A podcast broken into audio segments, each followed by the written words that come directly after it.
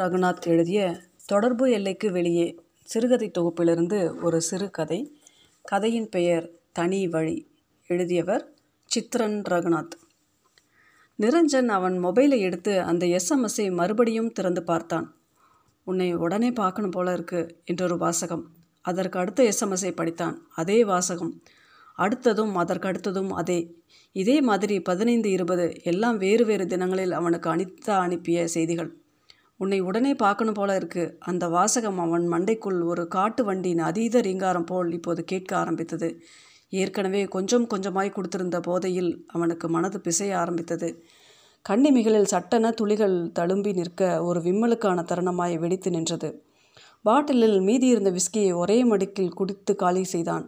அப்படியே கண்களை மூடி சுவற்றில் சாய்ந்து கொண்டான். அவன் கண்ணங்கள் வழியே கண்ணீர் கரகரவென்று மௌனமாய் வழிய லேசாய் உடல் குலுங்கி ஒரு தேம்பல் புறப்பட்டது. சிவா ஹாலில் சண்டே இந்தியன் படித்து கொண்டிருந்தாலும் அவன் கவனம் நிரஞ்சன் மேலேயே இருந்தது. அவன் இப்போதெல்லாம் தனியாக குடிக்க ஆரம்பித்து விட்டான். சிவாவுக்கு கவலையாக இருந்தது. போதை அதிகமானால் என்ன செய்வான் என்று அவனுக்கு தெரியும். அவன் நினைத்த மாதிரியே நிரஞ்சன் தல்லாத்துடன் எழுந்து அறை மூலையில் இருக்கும் பீரோவின் இரு கதவுகளையும் அகலமாய் திறந்தான்.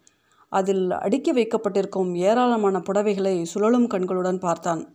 அப்புறம் உள் லாக்கரிலிருந்து அந்த தாலி செயினை எடுத்து பார்த்தான். எல்லாமே அனிதாவுக்காக வாங்கி சேகரித்தது. பிறகு பீரோவிலிருந்து புடவைகளை களைத்து உருவி மூளைக்கொன்றாய் வெறியுடன் வீச ஆரம்பித்தான். டேய் நிரஞ்சா! என்று பதட்டமாய் ஹாலில் இருந்து குரல் கொடுத்தான் சிவா. நிரஞ்சன் அந்த தாலி செயினை மார்போடு வைத்து அழுத்தி அணைத்து வைத்து கொண்டான். அப்பொழுது அவனிடமிருந்து தாங்க முடியாத ஒரு கதறல் வெளிப்பட்டு அப்படியே பீரோவின் கீழே சரிந்து படுத்தான். இப்பொழுது அவன் உடல் ரொம்ப குலுங்கியது. டேமிட்! என்றான் சிவா. அவனுக்கு சர் என்று ஒரு கோபம் தலைக்கேறியது. இவனுக்கு எத்தனை எடுத்து சொல்லியும் புரியாதா? இன்னும் எத்தனை நாளைக்கு அனிதா அனிதா என்று உருகி கொண்டிருப்பான். ஒரு பத்து பதினைந்து எஸ்எம்களை எஸ்எம்எஸ்களை மொபைலில் வைத்துக்கொண்டு அதை அழுக்காமல் திரும்ப திரும்ப பைத்தியம் போல் படித்துக்கொண்டு குடித்து அழுது தினம் கதறி. அவன் தற்கொலை மாதிரி எதுவும் முடிவுக்கு போய்விடுவானா என்ற பயம் மட்டும் சிவாவுக்கு அடிக்கடி எழுந்து பயமுறுத்தியது. இரண்டு மூன்று முறை நடு இரவில் எழுந்து அவன் தூங்குவதை உறுதிப்படுத்தி கொண்டான். அவனை பின்தொடர்ந்து சென்று அவன் விபரீதமாக எதுவும் செய்கிறானா என்று கண்காணித்தான். அரை நண்பனாக இருக்கிற பாவத்துக்கு இதெல்லாம் செய்து தொலைக்க வேண்டியிருந்தது. ஏண்டா இப்படி இருக்க? பிளடி இடியட் பி ப்ராக்டிக்கல் என்று ஒரு நாள் சிவா உணர்ச்சி வசப்பட்டு கத்தினான். அன்றைக்கு அவனை ஓங்கி அரைந்து விடலாமா என்று கூட தோன்றியது. சிவா தரையில் முதுகு காட்டிக்கொண்டு படுத்திருந்த நிரஞ்சனின் மேல் ஒரு சில நிமிடங்கள் பார்வையை வெறித்தான். அவன் சாப்பிடாமல் அப்படியே தூங்கினாலும் தூங்கிடுவான். அவன் இப்போதெல்லாம் ஒழுங்காக சாப்பிடுவது கூட இல்லை. புத்தகத்தை வைத்துவிட்டு அவன் மெல்ல யோசனையுடன் எழுந்தான். சட்டை அணிந்து கொண்டு கதவை லேசாக சாய்த்து வைத்துவிட்டு வெளியே வந்தான். சோ என்று மரங்களை பலமாய் அசைத்து காற்று வீசியது. ஒரு சின்ன தூறல் மழையை எதிர்பார்க்கலாம் என்று தோன்றியது. ரோடு திருப்பத்தில் திரும்பி ஆட்சி மெஸ்ஸை பார்த்து நடந்தான். யோசனை பூராவும் நிரஞ்சனையும் அனிதாவையும் சுற்றி அவன் மூளையில் அடர்ந்து படர்ந்தது. முட்டாள்கள்! அனிதா முன்பு கோயம்புத்தூரில் தான் இருந்தாள். நிரஞ்சனும் அவளும் எப்படி எங்கே சதித்து கொண்டு காதல் வலையில் விழுந்து தொலைத்தார்கள் என்ற விவரங்களை ஒரு மலை சிகரம் ஏறி உலகை வென்ற ஸ்லாஹிப்புடன் ஒரு நாள் நிரஞ்சன் சொன்னான். அது ஒரு சுமாரான ஓடாத சினிமாவின் பிசுத்து போன திரைக்கதை மாதிரி தான் தெரிந்தது சிவாவுக்கு. அவனுக்கு இந்த மாதிரி புறாக்கள் சிறகடிக்கிற சிலீர் என்ற அலைகளை எழுப்பி ஆர்ப்பரிக்கிற பூக்கள் மந்தகாசமாய் சிலுப்பி கொள்கிற பட்டாம்பூச்சிகள் படப்படிக்கிற காதல்களில் சிறிதும் சுவாரஸ்யமோ நம்பிக்கையோ இல்லாமல் இருந்தது. ஓரமாய் நின்று பார்த்தோமா ரசித்தோமா? கிடைத்த சந்தர்ப்பங்களில் கிளர்ச்சியுடன் கடலை போட்டு முடிந்தால் தொட்டு பார்த்து என்று போய்க் கொண்டிருக்க வேண்டியதுதானே என்பது அவன் கட்சி. நினைத்துருகி கவிதை எழுதி கைகோர்த்து படம் பார்த்து பூங்காக்களில் தோய் சா தோல் சாய்ந்து அமர்ந்து புற்களை கிள்ளி கொண்டிருப்பது அவனை பொறுத்தவரையில் நேர விரயம் ஹைலி டியாட்டிக் நிரஞ்சன் இதையெல்லாம் செய்து கொண்டு கால் தரையில் படாமல் மிதந்து கொண்டிருந்தான் என்று தெரியும். செல்போனை எடுத்து காதில் வைத்தான் என்றால் அவளுடன் நான்கு மணி நேரம் தொடர்ந்து பேசுவான். தினம் காலை ஆறு மணியிலிருந்து அவனுக்கு அவளிடமிருந்து எஸ்எம்எல் எஸ்எம்எஸ்கள் வர ஆரம்பித்துவிடும். அசட்டு பிசட்டாக பரஸ்பரம் எதையாவது அனுப்பி கொண்டு இரவு ஒரு மணிக்கு தூங்கப் போவது வரை மொபைலை நோண்டி கொண்டிருப்பான். அறைக்குள் குசுகுசுவென்று நடந்து நடந்து பேசுவான். இந்த காதல் துள்ளலும் கிளுகிழுப்பும் உருகலுமாய் கிடந்த அவர்களின் தினங்கள் திடீரென்று ஒரு நாள் முடிவுக்கு வந்தது. டிரான்ஸ்ஃபர் ஆர்டரை கையில் எடுத்துக்கொண்டு அனிதாவின் அப்பா சென்னைக்கு குடிப்புக லாரி பிடித்தார். கண்ணீர் மளிக அனிதா விடைபெற்று கொண்டாள். Miss you very much dear கொஞ்ச நாள் பொறு. வீட்டில் சொல்லி எல்லோரும் ஒத்துக்கொண்டதும் நம் கல்யாணம். Don't ever forget me love you so much என்று செய்தி அனுப்பினாள்.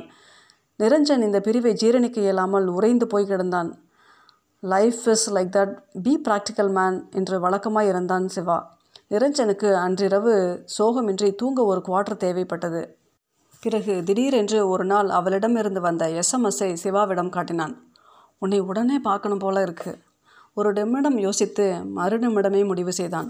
நான் சென்னைக்கு போய் அனிதாவை பார்க்க போகிறேன் என்று சடுதியில் இரண்டு நாள் உடைகளை டிராவல் பேக்கில் திணித்து கொண்டு ஏதோ ஒரு பஸ்ஸில் கிளம்பினான்.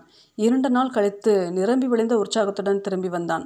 மொபைலில் அவளுடன் மெரினா பீச்சில் எடுத்துக்கொண்ட புகைப்படங்களை காட்டினான். இரண்டு மெகா பிக்சல்களில் மலர்ந்து சிரிக்கும் ஆதர்ச காதலர்கள். கூடிய சீக்கிரம் அவள் அப்பா அம்மா கிட்ட சொல்லி எப்பாடுபட்டாவது ஓகே வாங்கிடுவேன்னு சொல்லியிருக்கா. ஆனால் அவள் அம்மாவை கன்வின்ஸ் பண்ணுறது தான் கஷ்டங்கிறா என்றான் ஒரு இரண்டு சதவீத கல கவலையுடன். ஒரு மாதம் கூட ஆகவில்லை. மறுபடியும் அவளிடமிருந்து செய்தி வந்தது. உன்னை பார்க்கணும் போல இருக்கு. நிரஞ்சன் மறுபடியும் பஸ்ஸோ ட்ரெயினோ பிடித்தான். இப்படி மறுபடி மறுபடி இரண்டு வாரங்களுக்கு ஒரு முறை இந்த உன்னை பார்க்கணும் போல செய்திகள் வருவதும் அவன் டிராவல் பேக்கை தூக்கி கொண்டு சென்னைக்கும் கோவைக்கும் அலைவதும் தொடர்ந்து கொண்டிருந்தன. அப்படியாக அவன் ஒரு பத்து பதினைந்து தடவைகள் போய் வந்தும் விட்டான்.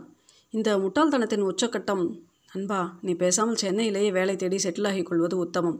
அது உனக்கும் அனிதாவுக்கும் ஏன் எனக்கும் கூட நல்லது என்று அவனிடம் சொன்னான் சிவா. போதாக்குறைக்கு ராகவேந்திரா எம்போரியத்துக்கு சிவாவை அழைத்துச் சென்று அவளுக்கு அடிக்கடி எல்லா ரகத்திலும் புடவைகள் வாங்கி கொண்டு அதையெல்லாம் அரை மூளை பீரோவில் அடுக்க ஆரம்பித்தான். திருமணத்திற்கு பிறகு ஒரு நாள் சஸ்பென்ஸாக அவளுக்கு அதையெல்லாம் காட்ட வேண்டுமாம். உச்சபட்சமாக ஆளுக்காசுக்கு போய் ஒரு தாலிச்சரடு ஒன்றையும் வாங்கி வந்து வைத்து கொண்டான். அம்மாக்களும் அப்பாக்களும் அவர்கள் காதலை அங்கீகரித்து அவர்கள் தலைகளை ஆட்டுவது மட்டும்தான் பாக்கி. மற்றபடி நிரஞ்சன் அவன் மன வாழ்க்கைக்கு தயார் நிலையில் இருந்தான்.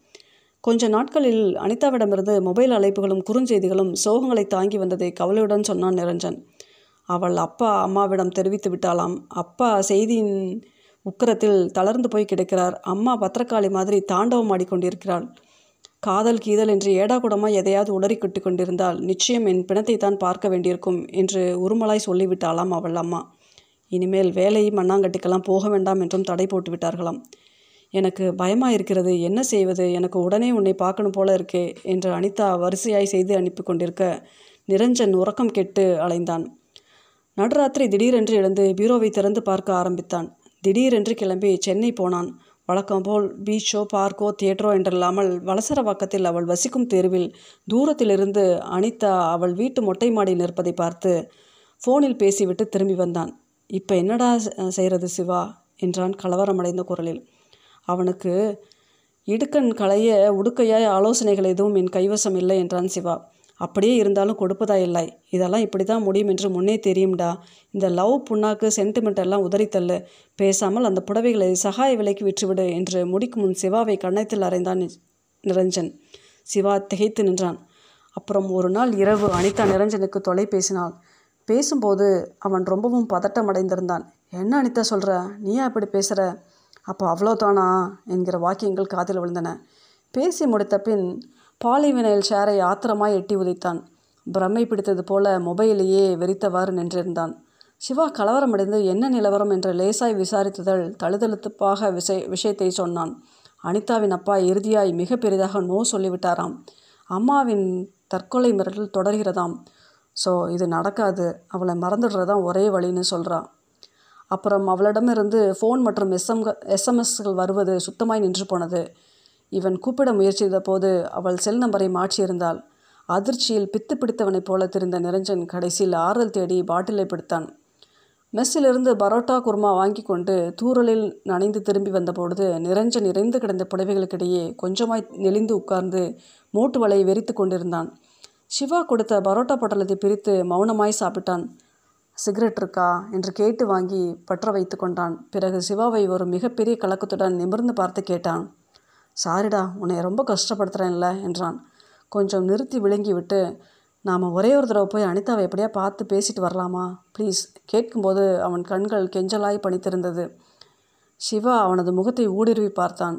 குடித்ததினாலும் அழுததினாலும் அவன் முகம் வெகுவாக களைத்திருந்தது. யோசிக்கலாம் நீ தூங்கி ரெஸ்ட் எடு காலையில் பேசலாம் என்றான் சிவா. அவன் தூங்கிய பின் அவனையே கொஞ்ச நேரம் பார்த்து கொண்டிருந்தான் சிவா. மனதளவில் இத்தனை கஷ்டப்படுகிற அவனுக்கு ஏன் ஒரு சின்ன ஆறுதலை கூட தன்னால் தர முடியவில்லை என்று யோசித்தான். அவனுக்கு முதன் முதலாக நிரஞ்சன் மேல் அதீதமாக ஒரு பரிதாபம் எழுவதையும் அவன் மனதின் ஏதோ ஒரு கோடியில் ஒரு சின்ன வழியையும் உணர்ந்தான். அவனுக்குள் சின்னதாக ஒரு இனம் புரியாத குற்ற உணர்வு எழுந்தது. டேமிட் பி பிராக்டிக்கல் என்று தன் கன்னத்தில் ஒரு முறை அறைந்து கொண்டான்.